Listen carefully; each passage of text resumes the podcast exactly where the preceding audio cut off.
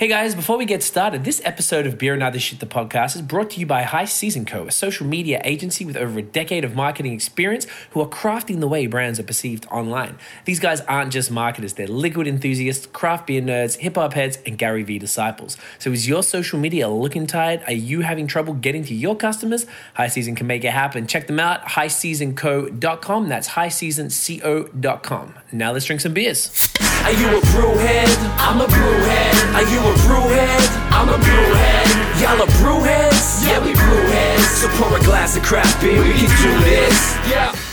What's good, y'all? This is C Certified Brewhead, and welcome to episode 108 of Beer and Other Shit the podcast. And today we are in sunny, gorgeous Glenwood Springs, Colorado, with Troy Casey of Casey Brewing and Blending. Sir, thank you so much. Absolutely. good Thank man. you for coming by. Genuine pleasure. This place is disgusting gorgeous. It's not bad, eh? Yeah. Is uh, what's the name? Is that the Colorado River? This is the Roaring Fork River. It feeds into the Colorado, which is right there. On, right uh, behind it. Yep.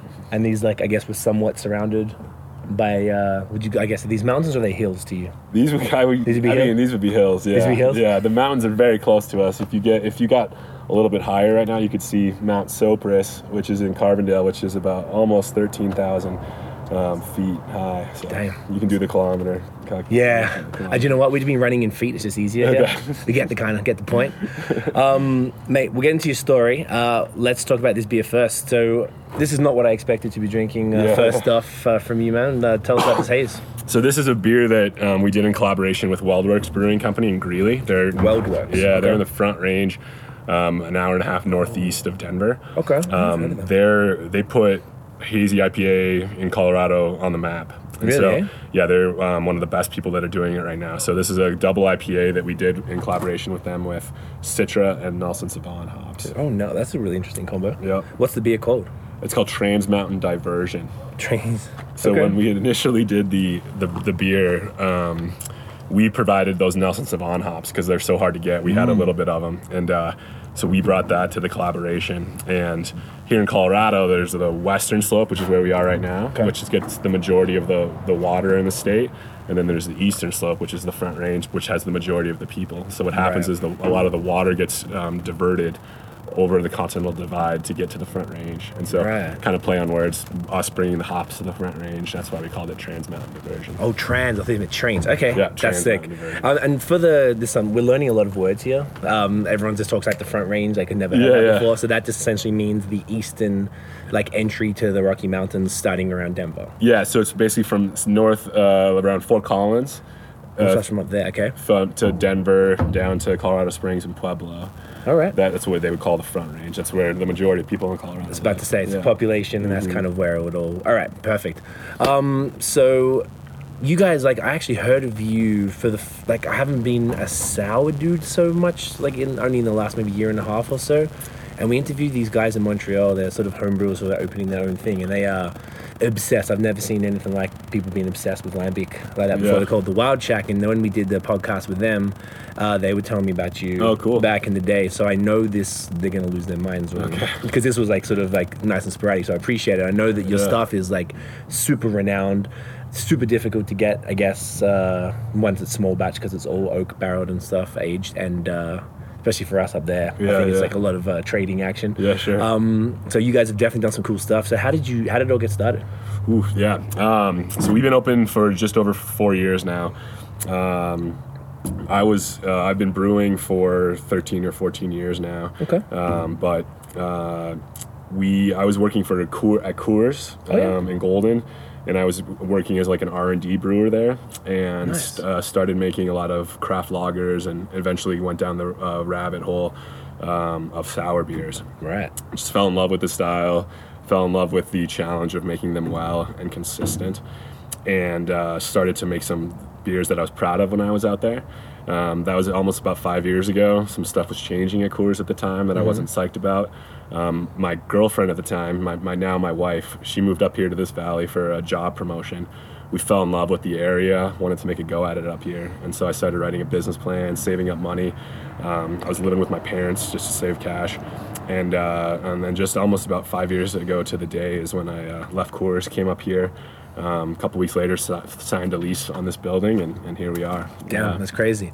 Um, the Coors thing is very interesting. I noticed the theme with brewers. A lot of people start at a larger brewery, whether it's a full like macro or just the large independent one. Sure, yeah. Uh, did that help you? I assume that that would sort of drill process into you and all the. It's like working at McDonald's as a 15 year old type of thing. Like you know, you learn all the basics and like how to be accurate and whatever. Is that somewhat sound about right? Yeah, absolutely. So when I was an R and D brewer, um, we would do everything from qualifying new new hop blends for Coors Light. You know, it's funny to think about like the hops in Coors Light, but really like the amount of time and effort that goes into making sure the different blends of different hops that go into the bittering aspect of Coors Light, so it won't change the bitter perception of that. I mean, it's it's unbelievable how, how much goes into that. And so we would do everything from things like that to um, to trying to make new recipes. So um, a beer like Colorado Native, that was a beer that I had a lot to do with, which is 100% Colorado ingredient Yes. um, beer. And Maybe I didn't get. I mean, I'm not paying attention to cause to be honest, but like I guess I don't think that was that a local thing only. It's only in Colorado. Oh, that would be but it's doing Okay. pretty well in Colorado. Okay. And uh, and then we got to do things like just mess around. If we had time, we could do. We could basically the sky was the limit. We had we never heard the word no when it came Nice. to ingredients into what we wanted to try. It was it was it was almost stupid how much flexibility. so the amount of the amount of of education I had from a creative aspect in those five years I was there, I mean, any other brewery, it would probably take 15, 20 years to get that. And Wow. I got it so condensed so fast that I really think that's what helped me um, get to be the brewer that I am today. That's crazy. That's Yeah. not what I expected to hear at all. Yeah, it's not like that. I don't think it might be like that anymore, but at Right. the time, I was in the right place at the right time. I had the right bosses that were annoyed, just wanted to just have me go away. And just like, sure, take it, yeah, you just need. do it, whatever. As long as as long as everything's getting done, that uh, the actual work needs to get done, you can do whatever you want. I mean, we, we were coming in on weekends and brewing. It was Yeah. it was fun for sure. Yeah. Damn, that's uh, no other jobs like that. No one's coming in on Saturdays to do be an accountant and stuff. Yeah, exactly. Do the books. People used to make fun of me when I was walking into work, like you know, passing people on the way in. They're like. I can't believe you're so excited to wear. I mean, I was. I mean, it's beer, so- mid-twenties, so. yeah, it was. It's beer for sure. That's pretty sick. I actually forgot. So I, on top of the uh, the stuff we I do the do reviews of all this stuff. And I'm Uh-huh. gonna take a selfie with the beers. I'm gonna do that during the podcast. Are Okay. you cool with that? Yeah, absolutely. Should I? Yeah, hold the beer. Yeah. Of sure. Legend. Um, okay, that's really cool that you got that. So did you get to play with the barrels and stuff at um, at Coors and stuff? So you actually got to learn sort of so when you came here, you already had that skill set. Yeah, exactly. Yeah, we uh, back in 2009 when we started, when we decided we wanted to try to make these beers. Um, I was at GABF, probably GABF 2008, and I asked my boss, kind of, we were all kind of drinking, and I was like, "Hey, you know what'd be fun? We should make sour beers."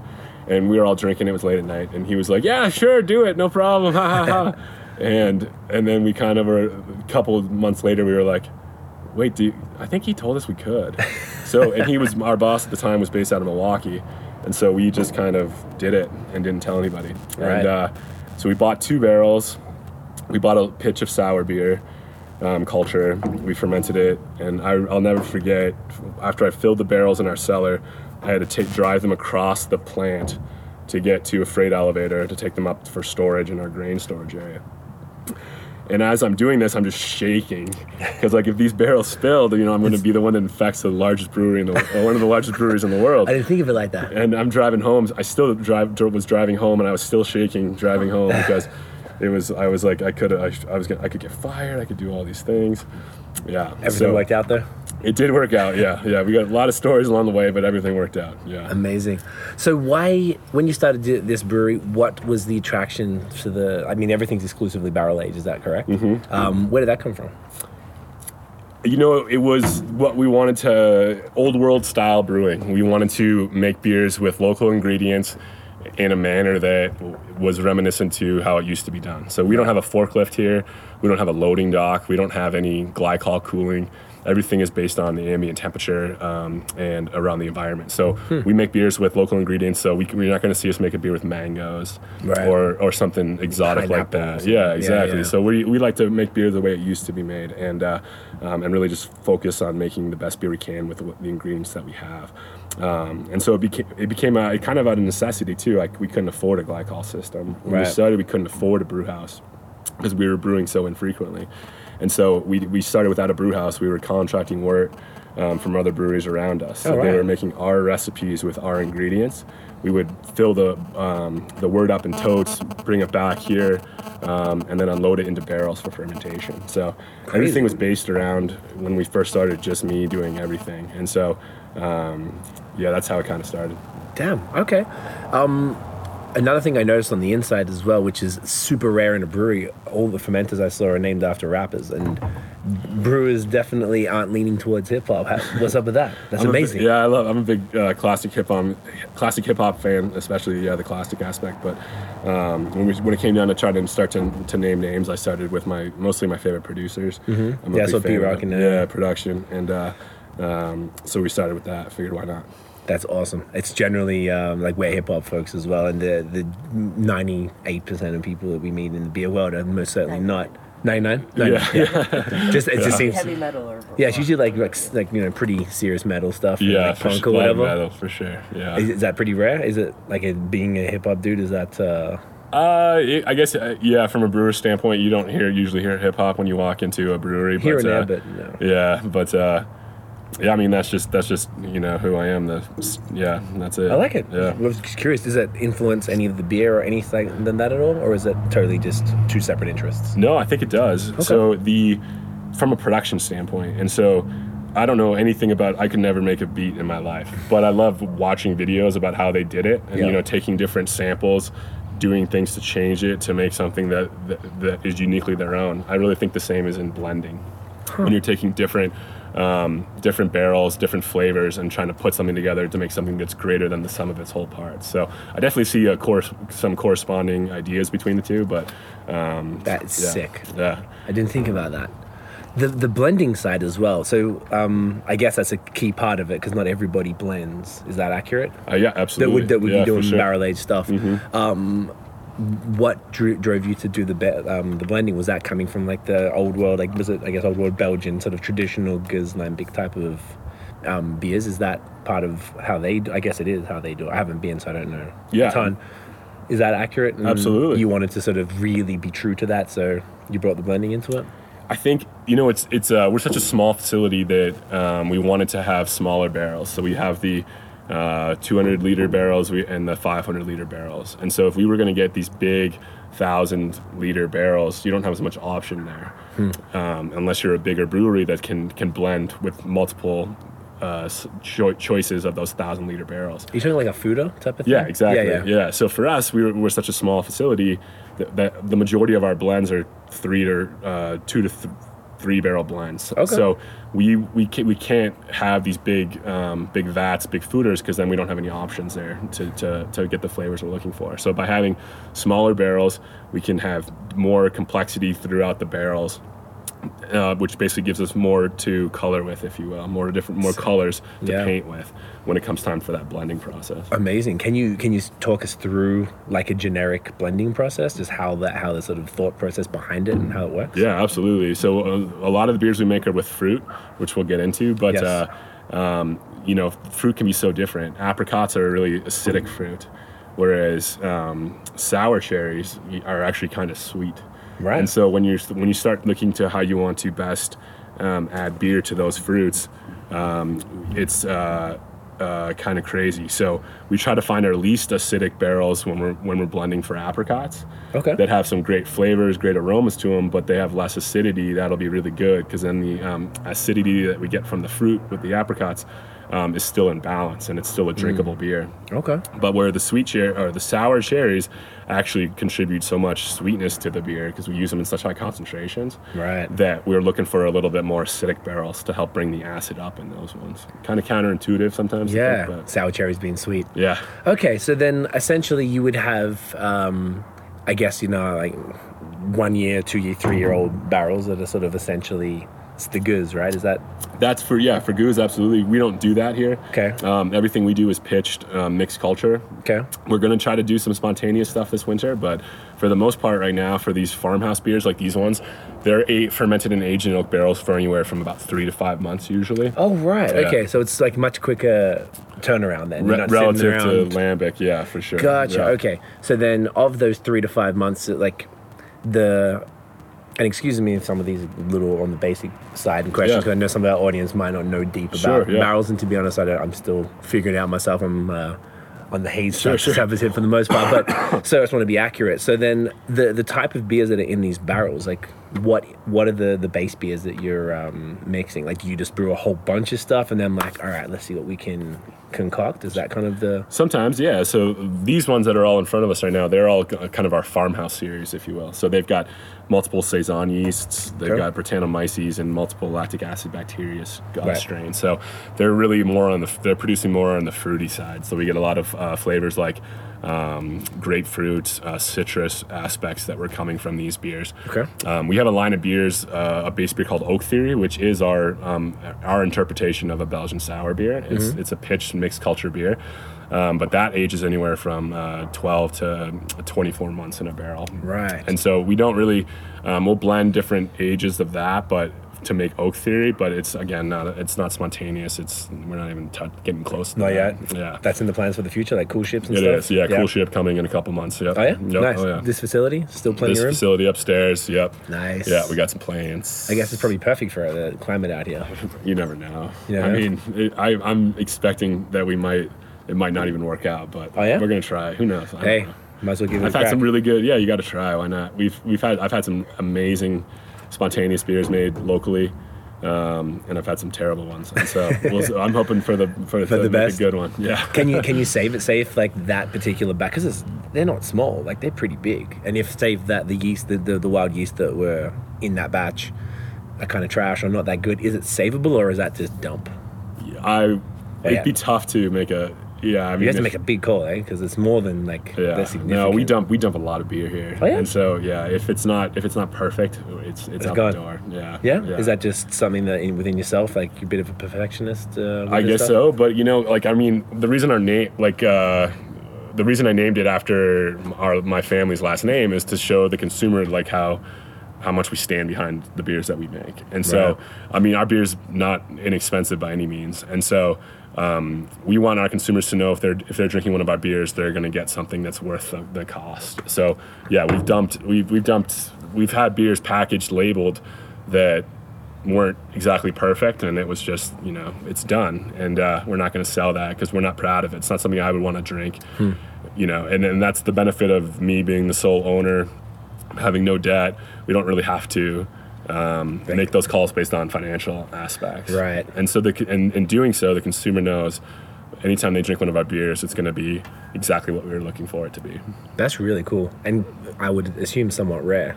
i think it is yeah for yeah, sure. particularly like Yeah. the sole owner, no investors, and just having that sort of freedom, like artistic freedom, I guess, as well as uh, integrity to be able to be like, nope, it's it's got to be 110 percent, or that's it. Yeah, there's days where it's, it's I'm still sad if it when it happens. Yeah, of you know, it's, it's, it time, usually right? happens when uh, it, it usually happens during a month when we really could have used that sale. So, Yeah. but such is life. The way, right? Yeah. Uh, in the interest of time, um, I guess we should go into one of the salads. What's the best one to start with, man? Let's start with the apricot beer. Perfect. So, this- yes, tell us about this one. This is apricot funky blender. So funky blender is one of our base beers. Okay. where we take our house culture and then we add um, some different culture to it Okay. to get some different flavors. So it's a different base recipe, and then Thank you, sir. it is uh, with apricots at about two pounds per gallon or so. Okay. Oof. So Funky yeah. Blender was named after. Uh, it's a hip hop reference, so it's it was I was named gonna say. after a James Brown song called "Funky Drummer." Yes, which half of the tracks from the 90s. Exactly. Yeah. Yeah. exactly. So that's it. That You you know it, and there it is. That's, That's the- amazing. That's why we call it that. That's so cool. I, I'm just it's so refreshing to have some hip hop in here. The only other place that really had it was LA. There was a bunch of breweries that were. Yeah, well, Yeah, Monkish- monkish. we- Yeah, those guys are what's up. They, They, do know it. it. But even a lot of the brewers, like when one of the questions, we're gonna have a quick lightning round at the end. I don't know if we're gonna include this one. We're gonna change it up for you today. But the, um, it's like, what music do you listen to when you brew? And that's always an interesting question. And LA was the only one I can think of where people were like, oh, Kendrick Lamar. Blah, blah. Yeah, I was always, yeah, you know, like Norwegian black metal. yeah. like you know sick damn that is, that is fantastic Thank you. what's the uh, abv on this bad boy? Uh, seven percent. seven okay nice and crushable i like that That's So- on the higher side for us. Yeah. i was gonna say i would Yeah. i was expecting a bunch of uh lower like sort of generally sours tend to be. Yeah, yeah, that's definitely on the high side for us. Okay, oh, this is fantastic. you. how how did you think you got the reputation you have? Like, because it's there's not like many breweries that are sort of revered in that sense, and I know that if you do sours well, it's you know it's a great. th- Those type of breweries tend to be very highly Mm-hmm. regarded by the beer nerds. Um, because it's like hard to do. Like, Sure. You know, there's a lot of Yeah. time and effort. Like, had you know, was it was that your intention? I mean, it sounds like it somewhat was from the start, and like, you know, was, was it like, yeah, I want to be like, oh, you know, like whenever Cantillon, I want people to look, think of Casey and think of that. Like, was there any of that type of thought process? I mean, absolutely, there was in the sense that you want to make the quality that that w- can can gain that that following. Yeah. Um, I think when when I was at Coors, uh, I was really you know grinding, if you will, with these um, with these small batch. I mean, we were doing barrel aged stouts, we were doing German lagers, we were doing um, sour beers. And I would volunteer to go to different beer festivals around Denver to pour these things right. knowing that there was you know there was no money in it for for Coors overall. They weren't gonna get they were getting a little bit of good press, but for the most part, it was me just wanting to get my my beer out to the public and say be like, hey, this this is what Coors can do. Like we can do this just as well as any other craft brewery. And in doing so, some some of the local beer geeks um, were following what we were doing. Right. And so then when when I split and started my own thing, and kind of uh, gained some traction we opened July 2014 for the first time, and I think uh, we got about 20 people up here. Right. And so it That- wasn't like we were Like we, rammed straight yeah, away. we didn't. We, it took a long time to get Yeah. to uh, the following we have now, and we did that through organic, organic growth, um, word of mouth uh, type marketing. We've never spent a dollar on marketing, um, and just by trying to focus on putting out the best beer that we possibly can, I think that just came naturally and organically. If you have a bottle release now, what sort of numbers are we looking at? Like, is there a line? We we stopped doing that. Yeah, the Yeah. line used to be uh, up and back uh, a couple years ago, and, and we you've seen the parking we have here. We don't have that Not much, much, space. no. The city was uh, was it was very close to coming at us. We our neighbors were really were starting to get upset with us when we were doing those monthly releases. Yeah, I bet. So now we do limited ticketed tours and tastings, and so Okay. Mm-hmm. um, so you can buy a ticket online uh, with either which either goes towards a tour. And a, uh tasting flight of three different beers, Mm-hmm. um, or sometimes we use that twenty dollars as, as credit um, for your visit, just so that we can control the amount of people that come at any one time. Right. And uh, so at any given time, there's no more than 25, 30 people here. And, uh, Okay. and so it's very intimate, um, bottle share type of uh, uh, vibe going on. Um, so it's much more quiet. And we've managed to adjust our business model to, to make that work for us. That's really cool. Um, I guess it's most. I've never heard some brewery sort of proactively, not limits, not the right word, sort of just manipulate that situation because I guess they're just like, yeah, sick. Everyone wants to line out the door. It's kind Yeah. of somewhat of the aim uh, of, a- of a brewery like People that. like to wait in line. I don't understand it. They like to wait in line. When we stopped doing the lines, you you know, we stopped seeing some of those same people that were here every month. They stopped coming. really, Yeah, because it. I mean, we're making the beer easier to get in a way, and sometimes you know that- make it less cooler. Sometimes you might, that- yeah, huh. yeah. So we had to. We knew we knew that might happen when we when we did that, but you know we were always saying it. We have to figure out what's best for us, what's sustainable for us, and uh, and we're doing good for sure. That's sick, man. Um, how easy is it to get then? Like as far as is it like uh, what's the distro looking like? We do a little bit of distribution, mostly in the valley. Um, Okay. Every once in a while, we'll send some beer closer towards the front range. Right. Um, we definitely don't have enough to, to go around for the front range, but um, so that's a good problem to have, but uh, Yeah. still a problem. um, so you know, beers that we were making bigger blends of, those usually see some sort of distribution locally. Right. Uh, but we're we're moving away from that. We have we're selling more and more beer here through our tasting room as we do smaller batches. Excuse me, more more often uh, or more didn't take offense. more smaller batches as opposed to sm- uh, less bigger batches. So Right. So I mean, I guess that does that res- the yield is more. yield's about the same overall, but it just means that More variety. Yeah, more variety. Yeah, for people. So Okay. Yeah, so people, it's not. I mean, it's not too hard, but it's it's So Do you think that's put of uh, like like I don't know the trade value or something is going down? I don't Like follow that You don't follow that Yeah, stuff, yeah. that Yo, it's so serious. I'm sure it has, but I don't. Yeah. The dudes who told me about you, the, the beers they had, they had this one, of the Millennium Gueuze. I think it Oh, was yeah. from. Do you know what I'm talking about? Oh, yeah. It was worth fifteen hundred bucks, Yeah, I think. lot, yeah. And they just and they had like I think it had ten beers on the table that were worth five grand. Yeah. I'm like I'd never seen anything like that before. I was like, what is this? Yeah. Like, and then they started explaining how that sort of world worked and stuff. And Yeah. I don't know what lengths they had to go to to get your stuff. Um, but I, I think that these guys are. It's like this whole underground like No, crazy. it's great. We, I love it. I mean, Yeah? that people are buying it for trading, and so that's that's great. You know, You we- don't mind, eh? I don't mind trading by any means. Okay. We I, I we don't like people. I'm not a fan of people selling it. Um, Do people do that? Resell? some people, yeah, some people resell. People say that uh, it's it's easier to to sell the beer that you have and then use that to buy the beer you want nowadays Than than it is trading to trade. it's so hard to trade now. Everybody thinks they're what they have is worth more than what you Oh, have. yeah. I used to trade. I mean, Back in the day. seven, eight years ago, I used to trade a lot, and it was a great time. But now, from what I hear, the stories, it's it's a lot tougher. Uh, I hear a lot of horror stories. I only trade like just with friends. Yeah. Like people in different places already Yeah, know. for sure. Because then there's no like, ah, just give me about the same amount. yeah, for sure. me- You're- give me what's yeah, good. You're good to go. Yeah, you know those guys. All right, I want the night the 2015. Like Yeah. I'm like, oh man, dollar already for dollar. Yeah, Yeah, go. You they're got a two dollar extra. You got a Hey, throw, throw me in the middle of that. You know, yeah. not happening. Uh, I forgot to get the photo for this one. Sick label too. Thank you. Are you ready? Yeah. Sorry, dude. Put you on, on the spot here. Bam. Um, working at Coors, I was just thinking then. So, if you were doing these fantastic barrel aged sours as an employee of Coors, how was the response from the beer nerds? Like, did you get pushed back and be like, "I'm not trying that," or Absolutely, we did for Yeah? sure. And so um, we had to.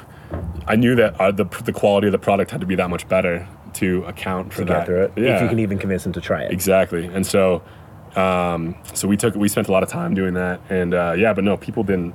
We got there were definitely a lot of people that were like, oh, I mean, I remember when we we, we went around Denver trying to sell kegs of the stuff, and all we heard was no. And we had somebody sit us down and say. I'll never buy your product because it's made by Coors, and I will never buy a Coors product. And it was just like it was soul crushing. Yeah. And then we went the last place we went. They were like, "Yeah, okay, we'll try it." And then we walked out, and I was so excited. And my boss was like, she had no idea What you that we uh, were thought. Coors. Like she just had no Oh. idea we were oh. Coors. And if she did know, she would never take it. And I was like, "How do you do sales? Is the hardest job in the world. How do you how do you hear no all day and like two yeses is like a good day?" I was like, "Oh, I Wow. could never do that." Anyway, Maybe for a macro it is. yeah, No, but, but then don't they have a lot of like they buy the lines and stuff and I don't know things like that. Yeah.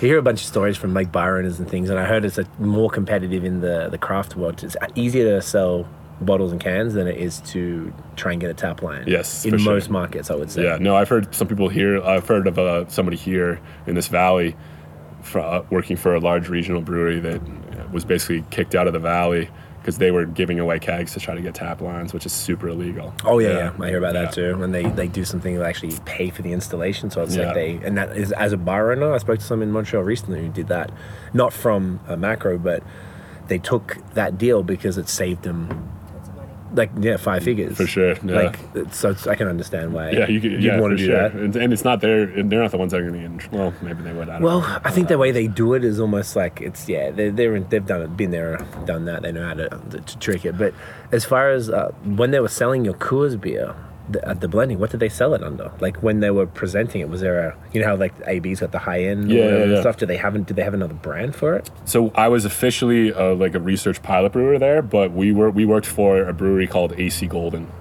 which was owned and operated by Coors, um, but it was ran kind of independently away from the main. Of, so they had all their own um, marketing sales team for AC Golden, and uh, but then I was kind of uh, in between the two. So I worked for Coors, but I was mostly a brewer for those guys there. Gotcha. So that would have been the brand they packaged it Yeah, under. and then we called it the Hidden Barrel series because the origin of it, right? Like I was saying, was it was they were hidden barrels, and uh, um, so we called it the Hidden Barrel Collection.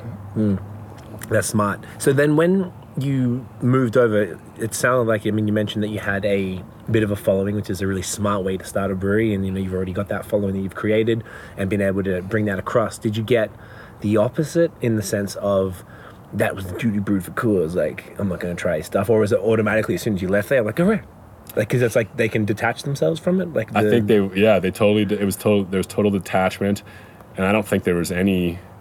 I think if anything, at that standpoint, it's like a benefit to have worked for a big brewery because you Mm-hmm. Get the, you have like the street cred of like working for a well-established, comp, like brewery. So you, the education you had was was paramount, and Right. so I think at that point, you're it's a luxury to have been working for a big brewery, and I think I've never heard negative connotation of having used to work for a big brewery while you're working at it for sure but as soon as you're gone you're you know you're uh, uh, what's the what's the expression you're like a, a chosen one i guess if you know, Right, like you've been. that. Able, I know what Yeah. you're saying. That makes complete sense. I, I feel like it's just so common, and it's like it's actually pretty cool that you've been able to sort of do that there and learn all that stuff. And uh, like, I feel like people learn basic processes and stuff generally at the larger ones, as opposed to like this level, like crazy sour stuff and then barrel, like, which I'm sure is probably one of the hardest parts of brewing because it's so unpredictable. yeah Yeah, that's super sick, man. Um, so as far as the types of beer you're doing, for those who aren't aware, so this is the new Farmhouse series. It's uh, probably the latest releases. yep the funky blender yep absolutely. Is that one? Mhm. Um, what like what other sort of styles of beer have you done? I mean, this, like I said, when we came here, I didn't expect to be drinking a hazy IPA Yeah, from yeah. you at all, which was a super happy bonus. Um, like, what other stuff have you done? Like, what what's uh, some of your faves? we do we I, I i'm i'm a big fan of the fruit beers that we make and Right. so I can see why. working with different growers is uh, mo- the best part of my job is finding a, a new grower or a new um, person who's got a, a fruit that we can't get enough of or have never even got to try before Right. and so this is a good example Should we, can we open this one Yeah, let's do it. let's About to do say. this one Oh wow, you just did that? What are you doing? i dump a lot of beer it's not, it's not a problem It still shocks me when people do it, though. To be honest, like. Uh, particularly this like, like, like oh, yeah whatever. But still like yeah wineries are just spitting it out and the breweries are just throwing things. I'm like if you only knew. Just because like how hard is it to get these beers and then people are just like stop it. Just for you kind of see troy's just pouring beer out left and right here. We'll open up uh, if you just hearing that pop sometimes is, is all i need and i don't even I'll get just- that? i'll just smell the beer and then and that's it then you good i'm good to go why just because that's that's all I needed to know. Was it carved? Was it? Oh. Uh, does it smell Thank like you. I want? That's it. what do you do with the um Can we? Can I give you a rinse? Yeah, sure. that's a big rinse I mean There's plenty of beer. I, I just can't with this i just feel like the people like i know who are into like like the wild shot guys they would see that and they would have a heart attack um what's this one called man so this is our Casey Family Preserve line. okay Um, so the base beer on this is called saison, Okay. and uh, which was the first beer that we ever brewed. So it's a five and a half percent um, farmhouse ale. So it's made with um, malted wheat, malted barley, raw Mm-hmm. wheat, raw barley. Uh, and this one is with sour Danube cherries at a rate of over four pounds per gallon. damn Um, and these were actually handpicked by me and a couple of other of our guys. So these come from about an hour and a half that way, and uh, they are the this grower is the only grower in the state that grows these Danube sour cherries, which is Right. our, our really dark variety of sour cherries. Okay. So the foam didn't quite last, but when you saw it, it was really nice and dark. yeah And so they're known for it's, it's one of the darkest cherries uh, that is grown domestically. okay And uh, This is what one of the ones you were referring to earlier with the, the sour ones that are a Yep, little sweet. exactly. So the, the sourness is coming from the other the base beer, not Yep. the not the fruit here. Yep. Okay. And uh, so they provide some of the darkest colors that we can get in a beer. And uh, so nice. yeah, like I said, handpicked by by me and a couple of our teams, a couple of our other team members, and uh, that's what's fun about working with these growers, right? So I'm on the phone with this grower all the time. If it gets really cold some nights, and they might be at risk of frost wiping out their their fields, every morning after that happens, I'm on the phone with them, like, "How'd it go last night? Are you guys all right?" Like just bugging them, I think. But they actually like Mm-hmm. They the, they like to know that somebody's that that passionate about what they're growing. But then, as soon as the fruit was ready, I was out there the next day with two of our guys. We picked 700 pounds that day. We've got another 2,000 pounds from them throughout over the next couple of weeks. Um, That's insane. After that, and so it's a it's a fruit that only we're the only people that can that get it from this grower. Okay. Once he harvests it, and they do U pick, but it's just one of these growers that we have a great relationship with. They know how important it is, his fruit is to my family and our employees, um, because it's making something that nobody else domestically can can make, and so or nobody else in the state can make, and so because it's such a yeah. right.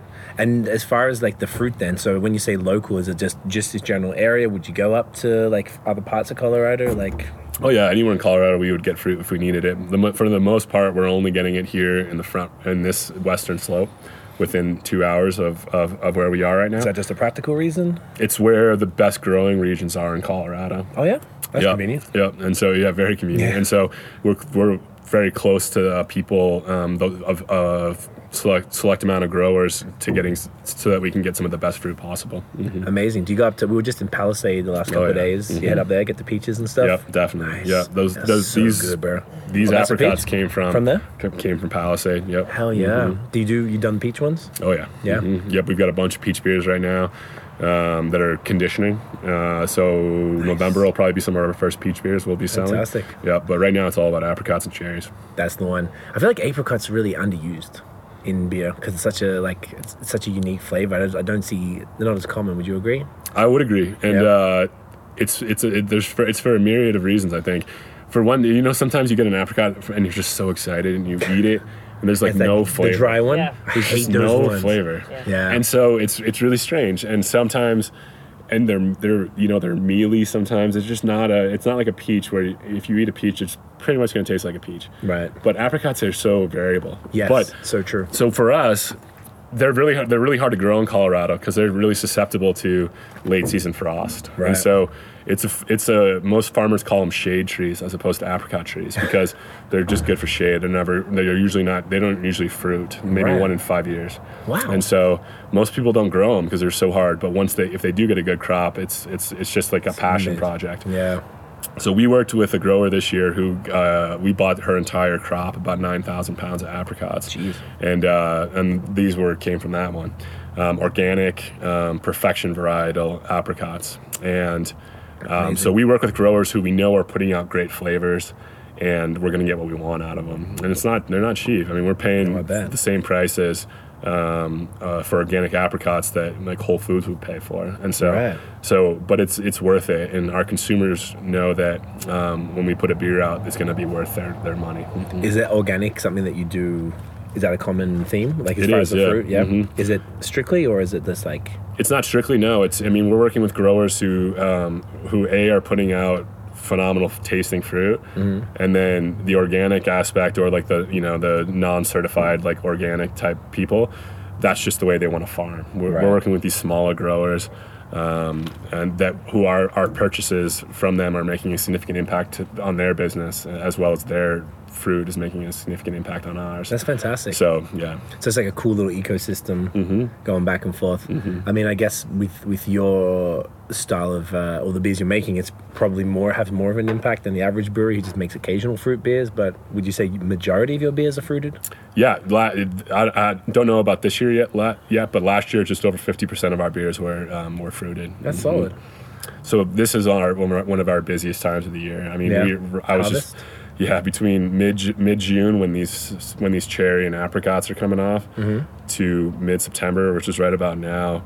These three months, I think we, we're doing about nine months worth of saleable beer we'll Wow. be processing and packaging. So So it's like super stressful for now. Do you have like a, a downtime? We noticed with what was the business that, a downtime? There was we met. Um, no, it was the uh, breweries. what's the, what's the, co- the guy with the Greek, really Greek name? Yeah, Zorba. Oh yeah, you did a Zorba. collab. Yeah, Yeah, a Zorba, Zorba yeah. a couple Like, days not ago. Busy after November, after November or something. Like they Yeah, he said full it quietens downtime. down. He can't wait for that to happen because Yeah. summer's so ridiculous. Yeah. And um, there's someone else we spoke that, to. Ska said that. Ska said that in Durango, and someone else was saying that they they make the beer. Oh, Ure Brewing out Yeah. there, No, and not they Ska because they have production all year. yeah they got a they have a the out the big Yeah. thing, but they stash the beer.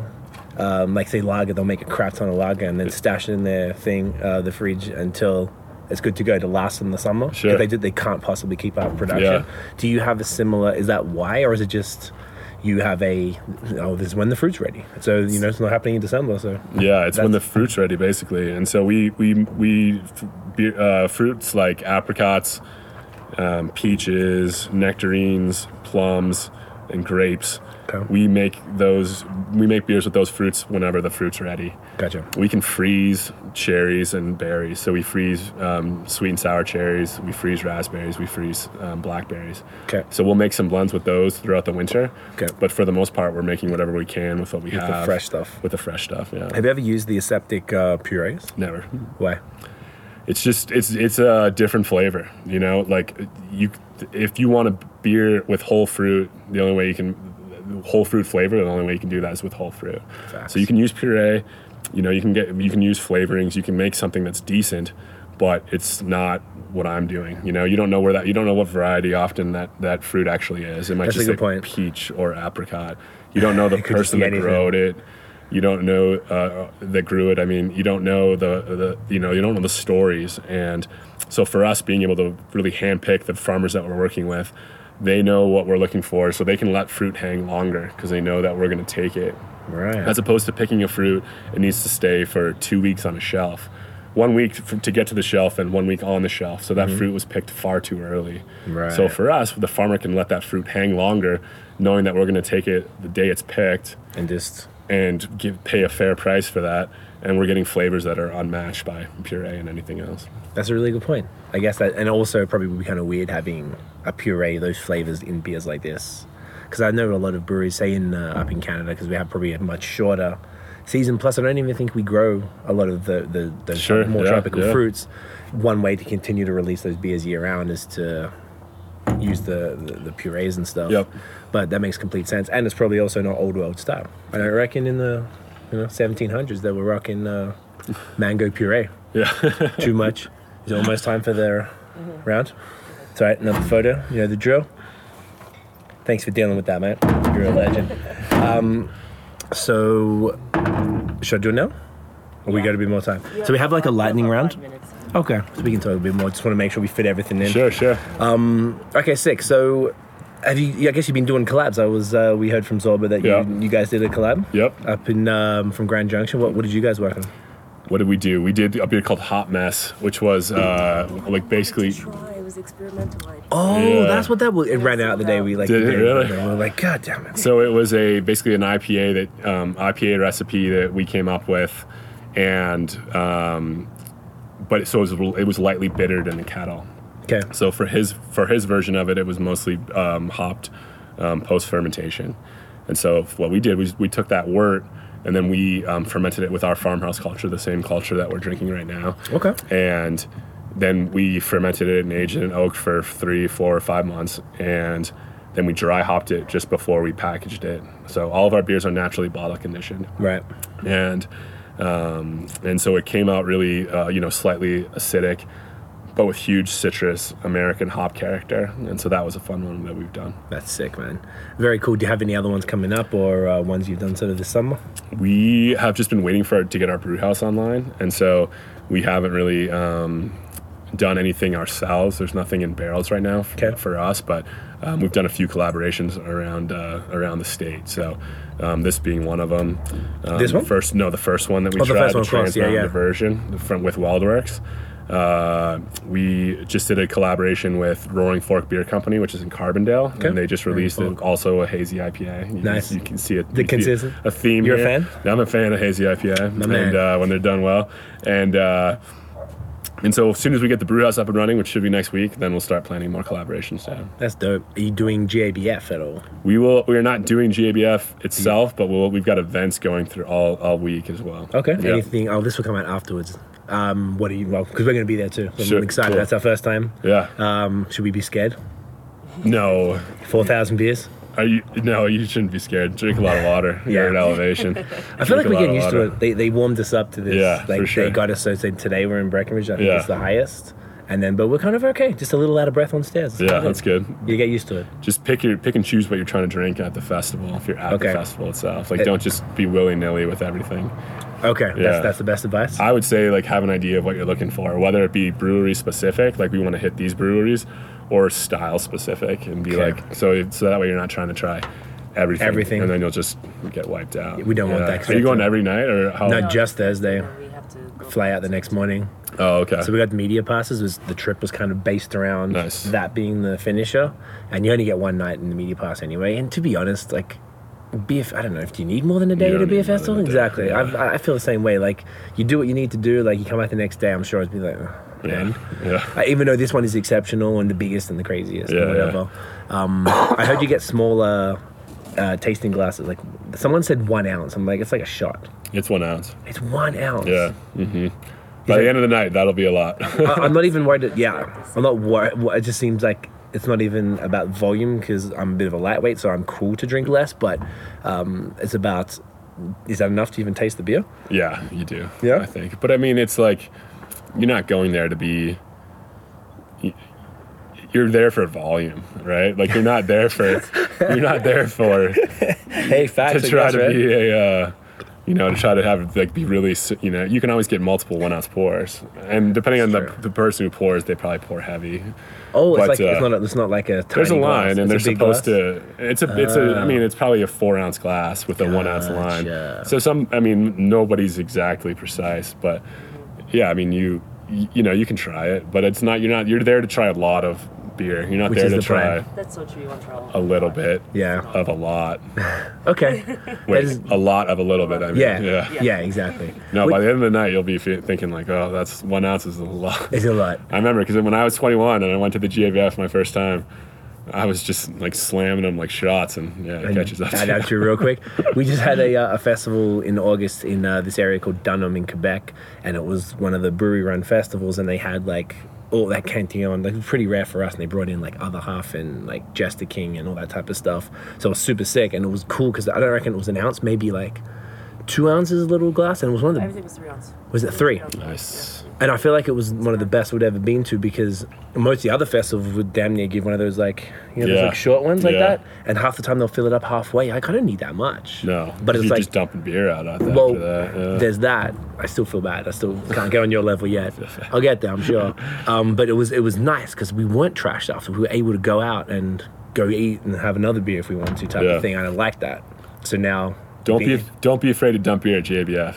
Yeah, Don't, just don't, don't be like, oh, it's just one ounce. I'll just drink it. yeah. No, dump No? it, rinse it, drink yeah. the rinse water, and then move on. There's so much beer there. You don't want to be Waste. drinking bad beer. There's a lot of bad beer there. Yeah, I guess there is, right? Yeah. Have you ever uh, showcased there? Uh, Casey, as Casey, no. Hmm. No. Mm, Any reason? It's just you know we don't. It's not really our scene. Those it's we festivals, we do we do events throughout town, um, and so that's really a way that we can get our beer in front of our target customers as opposed to um, kind of the you know the average craft fan that our style might be lost on. Um, we try Valid. to do it to uh, to get in to get in front of the eyes of the more uh, consumers who are more. Um, uh, I don't know how to say it. Nicely. Discerning? Discerning. There you go. go. That understand our story Beta palates. No that, that might know that might better understand if they see a twenty or thirty dollar bottle. It's Yeah, you they'd be it's like, gonna be, "Why is that? I can pay $3 for a exactly. Coors." I can get a kettle soured six packs for eight bucks. So I'm Yeah. spend that for yours. I totally get that. That's also something I notice about Colorado. Every time I go to a liquor store, I can't get singles. I don't want six of anything. yeah, Like I'm very tough to buy singles. Is that? And I tried to ask a liquor store guy. I think he couldn't understand my accent. But do you know I haven't what? understand a word you've said the whole time, Yeah, yeah. you've done real good with just like making stuff up. You've been like on brand, on point. Uh, Yeah, no six packs and four packs. There, uh, there's depends on the store. You can buy like do the mix your own six packs, but Right. um, like you can't break a six pack. you can't break a six pack. Yeah, that's no. annoying. You can do that in, in Quebec. well, in Quebec they sell everything singles. If you want, the only things you can get in six pack are macro beers and Really? occasional like the large independents. So Yeah. everything you go to the shelf is just cans and bottles that are Oh, wow. singles. In we were just in New York, in Vermont, recently, like in the last couple of weeks, and both places you can break six packs, no problem. Or four, you know, they have those little four Nice. can things. Yeah. So I'm used to that, and uh, like it kind of threw me off. No, I think it's it's Colorado's leaning that way as well. Consumers don't really want to drink four or six of the same beer. No. they want to drink one time.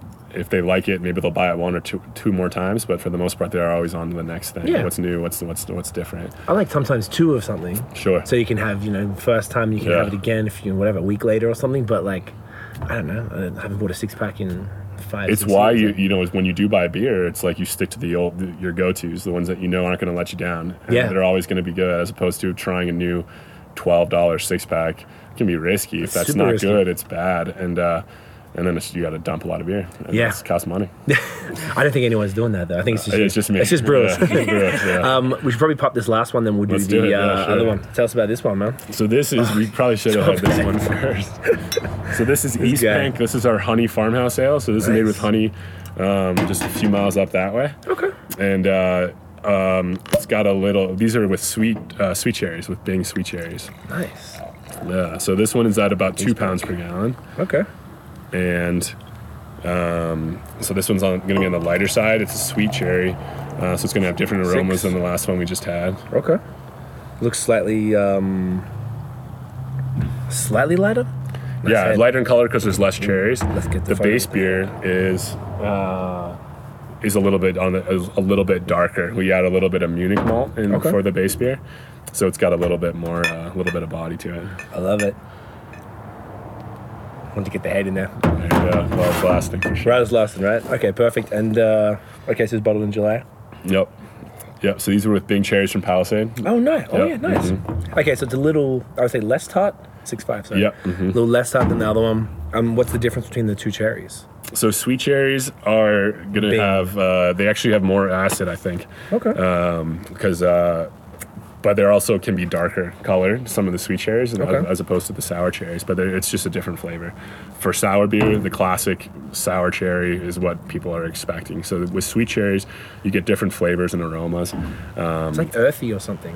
Um, yeah a bit of that. Yeah. for sure yep definitely and uh, um, so just for different characters the base beer different aromas um, from the Mm. east bank itself and so uh, so all in all just a just a much different beer That's great, dude. thank Oh. you I love it. All right. So, lightning round. Generally supposed to be pretty quick questions. Got it. It turns into the molasses round, but we do have a time limit today, and I, f- I have faith in you. okay let's do it No, we cut it down. Guilty pleasure beer. Beer you'd be embarrassed to admit you like. budweiser Fair. Uh, beer you would decline under any circumstances. a beer at the arsenal. Ooh, okay. Uh, favorite beer style. You're doing this like a game show. I like it. lager Okay. Typical brewer answer. Least favorite. Doesn't mean you hate it. It's least favorite. Stout high alcohol stouts Damn. Unexpected. Unexpected. I think you're upsetting all the all the beer nerds. They're throwing the people pouring know. out there. people know they know they know the drain pouring their case. it's just not though not for me i like drinkable beers they're not all of our sour beers we try to make drinkable and so i like drinkable beers those aren't to me aren't drinkable I like that. Favorite beer city, destination, or country? Br- uh, uh, brussels Kind of expected. i'm going there i'm going there next month Yeah. Amped. psyched Collabing. No just No? taking the team it's, it's my wife and i's third time going so Nice. yeah. That's amazing. Uh, first beer you ever brewed. First beer Casey ever brewed was saison. First beer I ever brewed was uh, Beehive Honey Ale Good. from uh, from was a honey beer in out of Colorado Springs. Was it good? Oh yeah, Like an extract kit? no, that was a commercial. Oh, commercial? Oh yeah, the oh the first beer I ever brewed was a homebrew kit. I never tasted it throughout the process when I was 21, so I went as far as kegging it and carbonating it, having a kegerator. It was so bad that I took it out in the middle of the street and dumped it. Yeah, And uh, you've been dumping ever since. been dumping ever since. Uh, favorite and least favorite style to brew. Favorite style to brew would be uh, these farmhouse ales. Okay. And you said least favorite? And least favorite. Doesn't like maybe they're annoying. Barley wine. Do you like barley wines? Not really. I'm with you on that. But just there'd be a lot of grain, and so it'd be probably really hard to Stuck mash. stuck mashed, hu- humping all that grain into the into the grist case, knocking out or just taking out all the grain. That just my back hurts thinking about it. Uh, worst beer you've ever made. Worst beer I've ever made. That first one was pretty bad. Yeah. Um, was that worst commercial beer? Worst commercial beer I ever made. I'm glad I have to Yes. think. I know, right? That's good. it, I like that. I like that. So, Man, it's I don't- dedicated. I don't know. Couldn't answer that. Couldn't answer it. Nobody's Um, ever tasted it. I can promise you that. That, then that's probably even better. Um, what music do you listen to when you brew? Uh, we know. I- a lot of hip hop for sure, but I I'll, I'll listen to some you know different guilty pleasure stuff if I'm alone. okay. Yeah. So want to disclose that or want to keep that pop low? music, like nothing, Nothing crazy. nothing stupid. Uh, side question now: top five MCs of all time. Oh, I got this. Because I can never ask these questions. This is, this is amazing. so top five: Black Thought, Facts. Nas, Yes. Jay Z, Yes. um, and then I would say because I just because I love him most, uh, Yasiin Bey, Yeah, and most- Talib. That is a fantastic top five. Greg opened for Yasiin Bey in 2013. 13, that was one of the best Oh, moments yeah? of my life in That's Montreal. awesome. Yeah. I didn't get to meet him because, you know, it's like that, but it was just an honor. That's awesome. To do that. That's cool. How are you doing? How are you opening? Oh, we rap. So that's why we Awesome. moved to we moved to Canada. Okay, because cool. my brother and I do hip hop. Awesome. So we got to like, you know, Odyssey we opened for. Okay. That was a big one. I tried to get Talib. Like a bunch of our friends know all these dudes, so I was trying to get on those like shows and stuff. But it was uh, Montreal. They they did it out there, and there's not a lot of the scene isn't huge. So we came in, we went hard, and landed a few nice spots. There you go. A few of the big Aussie rappers too. Um, what's your favorite hop? Aged, an aged hop. What was that mean? So for uh, um, when you're making the like the lambic st- la- either lambic or lambic style beer, you want to uh, aged hops, and so that are three to five years old that have just Wow. been sitting ambient, so they lose a lot of their bittering potential, and they kind of um, increase their potential to make the flavors that you're looking for when you make spontaneous beers. And so for me, my favorite hop would be an aged hop. So we've got three different years of hops upstairs right now that are that are just aging, and you pay full price for these hops when you buy them. Right. You rip them open, and they're they're normal hop hop like uh, like continental hop varieties that would make great lagers, like like, like Saaz and stuff, Yeah, like like- Saaz, Hallertau, Hersbrucker. And we open them and just let them age and just let them rot, basically. And so that's my favorite hop. a cheesy hop, yeah. No, that's No, they, they make cheesy flavors, and Yeah? so yeah, And yeah. that contributes to the funk. Yeah. That is the first I've heard of that. Yeah. See, I'm learning a lot today, children. I love it. Um, what does your family think of your job? Uh, they love it for sure. Yeah, my Yeah. my wife is, does a lot for the for the business. Um, my dad's been in the brewing industry my whole life and uh, making light lagers for the big breweries mostly. So I'm doing the exact polar opposite of what he spent his co- whole career doing. But yeah, everybody loves it for sure. Yeah, we, my brother-in-law made these labels. Oh, so sick. So a it's lot like of, lot- consistent. yeah, a lot of people eating out of, off of uh, off of this stuff. Yeah. I love that. That's one, honestly one of the most beautiful parts of business is to be able to have a lot of people eating off what you're doing. Sure. Yeah. That's so sick. Good on you, man. Uh, favorite adjunct? Um, wheat. Yeah. Okay. Wheat. I Wheat's an wheat- adjunct, eh? If it's not malted, it would be yeah. And so, um, so raw wheat would be uh, is in all of our beers, um, and I just think it gives fun flavor, foam stability, some some fun um, aging qualities to the beer. Mhm. Okay. Uh, big serious question. How do you feel about lactose in beer? Not no. Damn it. Never. yeah. Why? It's just why would you add an unfermentable sugar to beer, which just increases your hangover, increases the caloric content of what you're doing. You know, I get why people are doing it in certain styles and stuff, but for me, I would never. You wouldn't do it. Just, you know, You wouldn't sprinkle a little bit of lactose in the lambic. no, never, No? never. I mean, it's just it's just something that I mean, hmm. to each their own. You know, you're making a milkshake IPA, you make a. Even, but Milk they're- stout or something. Milk stout, I, I can see why you would do it, but I mean that's. But nowadays, what people are making these, these they're just dumping in, but dumping in it to get this fu- mm, to Like get the body, I mouthfeel guess, and, body, and there's other ways you can do that. You don't need to add. So team no lactose. Absolutely. Damn it. Yeah. We have like a constant daily argument with a bunch of other beer writers and YouTubers and stuff. We're always arguing, always like asking people whenever I get a podcast. So that's unfortunate, but you know what? Not surprising as well. I always piss them off by telling them I bring like a little satchel, satchel of uh, lactose to a beer fest and Yeah. sprinkle it in there in alambics, and they get really upset about it. Yeah. Um, last thing before we wrap it up, you're from Canada. Yep. Represent, man. What's up? Yeah. How'd, uh, you, where were you born? Uh, Saskatoon, Saskatchewan. Nice. Yeah, and so we I lived there for just a minute before we moved um, to to the states. But my parents were both from Toronto and Hamilton. They lived spent their whole lives there, Amazing. um, and uh, they just were ready for a change. And we moved to St. Louis. Um, and my, when when I was uh, a couple years old.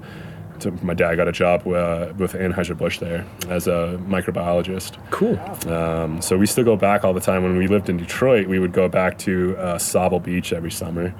And uh, my family's all out there in Toronto right now for a family wedding that I couldn't make it to, but um, we get back every once in a while for sure. Oh, yeah. To remind me what cold actually is. Yeah. I, do you know what? This, you, you guys have got it good. This heat is have it perfect. very good. And then apparently the winters are a little drier than what we have up there because we get death winters. Oh my God, I, we were out there a couple of years ago and I thought I was going to die. Being outside. Just And Montreal's even worse than Toronto. Is it really? Dude, Yeah. it's like yeah, minus thirty. You've had minus close to minus forty. And that's Celsius. Celsius. Yeah. Yeah. It's No. it's funny, but it's not funny. Like, Yeah. nose freezes. You know, you have to be outside Yeah. for like five, ten minutes at a no, time. It's, that's unbelievable. we just don't leave. That's why they have an underground city, and we don't leave the house Yeah. for the most part. Yeah. Have plenty of beer, so we're good. Yeah. Oh, what is that? Chipmunk? Chipmunks. Yo. Yeah, they come in. We've had when we get our fruit deliveries, like we'll we'll put our apricots or peaches and like twenty feet inside this garage door. Yeah? they And come they in just- and take them. Oh my God. Cheeky Yeah, they're they. Oh, there used to be marmots, which are like bigger, um, large squirrels, if you will. okay. But uh, something happened to them because the chipmunks ran them off. I don't know, and so it uh, it was it was pretty crazy. Yeah. That is so cool, man. I love it. We're just fascinated by the wildlife because I guess we don't have a lot of the same things. Yeah. Met some alpacas yesterday. chipmunks. Yes. We have chipmunks, but not many. met alpacas and stuff. That was pretty gangster. Um, mate, Troy, thank you so much. Absolutely. Bro. Yeah, thank you for pleasure, having man. me. Thank, Thank you you. for taking the time. For sure. Uh, where can everybody find you online Uh, CaseyBrewing.com. and social media? Casey Brewing on Instagram, Instagram and Twitter, Facebook. Facebook, no Twitter. We, do, we haven't updated in a while. Ah, yeah. whatever. Who uses Twitter? Do you know what? Hey, It's we're a ac- social media agency. yeah, we have a social media agency, and Twitter is actually back. It's No, man. I know it is. Yeah. Facebook's dying, I know, but we, Facebook's we, dying. that's where our people are. We the old people are. it's exactly where the old people Not are. always. We for have a sure. decent Facebook as well, but it's like I like Twitter because you get the information where you need, and I feel like if anything's happening, I've like uh, constructed my timeline to be around like, all right, well, I know the Eminem dropped that diss track. Like, I look, yesterday. I look at, I look on Twitter for For that? for fa- for other stuff. Did you hear that stuff? Which the one? Eminem and GK stuff. Oh, I kind of, I heard a little bit. I try to, I thought it was kind of, It's a little corny. yeah. But I like a was good Why would. Eminem waste his time on that guy? Didn't that show where to be relevant. he's trying to be He's trying to be relevant relevant. with the kids? Right. Yeah, for sure. And it was, you know what? It's kind of cool that like MGK was always alright, but like it was cool to see him have the balls to do it. And Yeah. then Eminem came back with a decent, like a, you want to hear him like pushed again because he's an older dude, and like, Yeah. you need to be like you need the motivation. Because Yeah. if you're just making music, it's like hit or miss. Sure. hmm it's worth listening to. I heard, I heard a little bit on the radio this morning. That was good. It's definitely worth. They played on the radio. XM. XM. Oh, serious? Yeah, okay. Oh, yeah, probably Sway or something. It was on Shade 45. They Yeah, played there you go. There you go, my man. Um, guys, thank you so much for listening. If you enjoyed the episode, mate, smash the thumbs up. Hit subscribe below and hit the notification bell so you know when we drop the new new. Uh, follow us on social media at BAOS Podcast and check out the long form audio so you can hear very attractive gentlemen like Uncle Troy right here telling you about barrels and beer. That is it, y'all. Thank you. Cheers.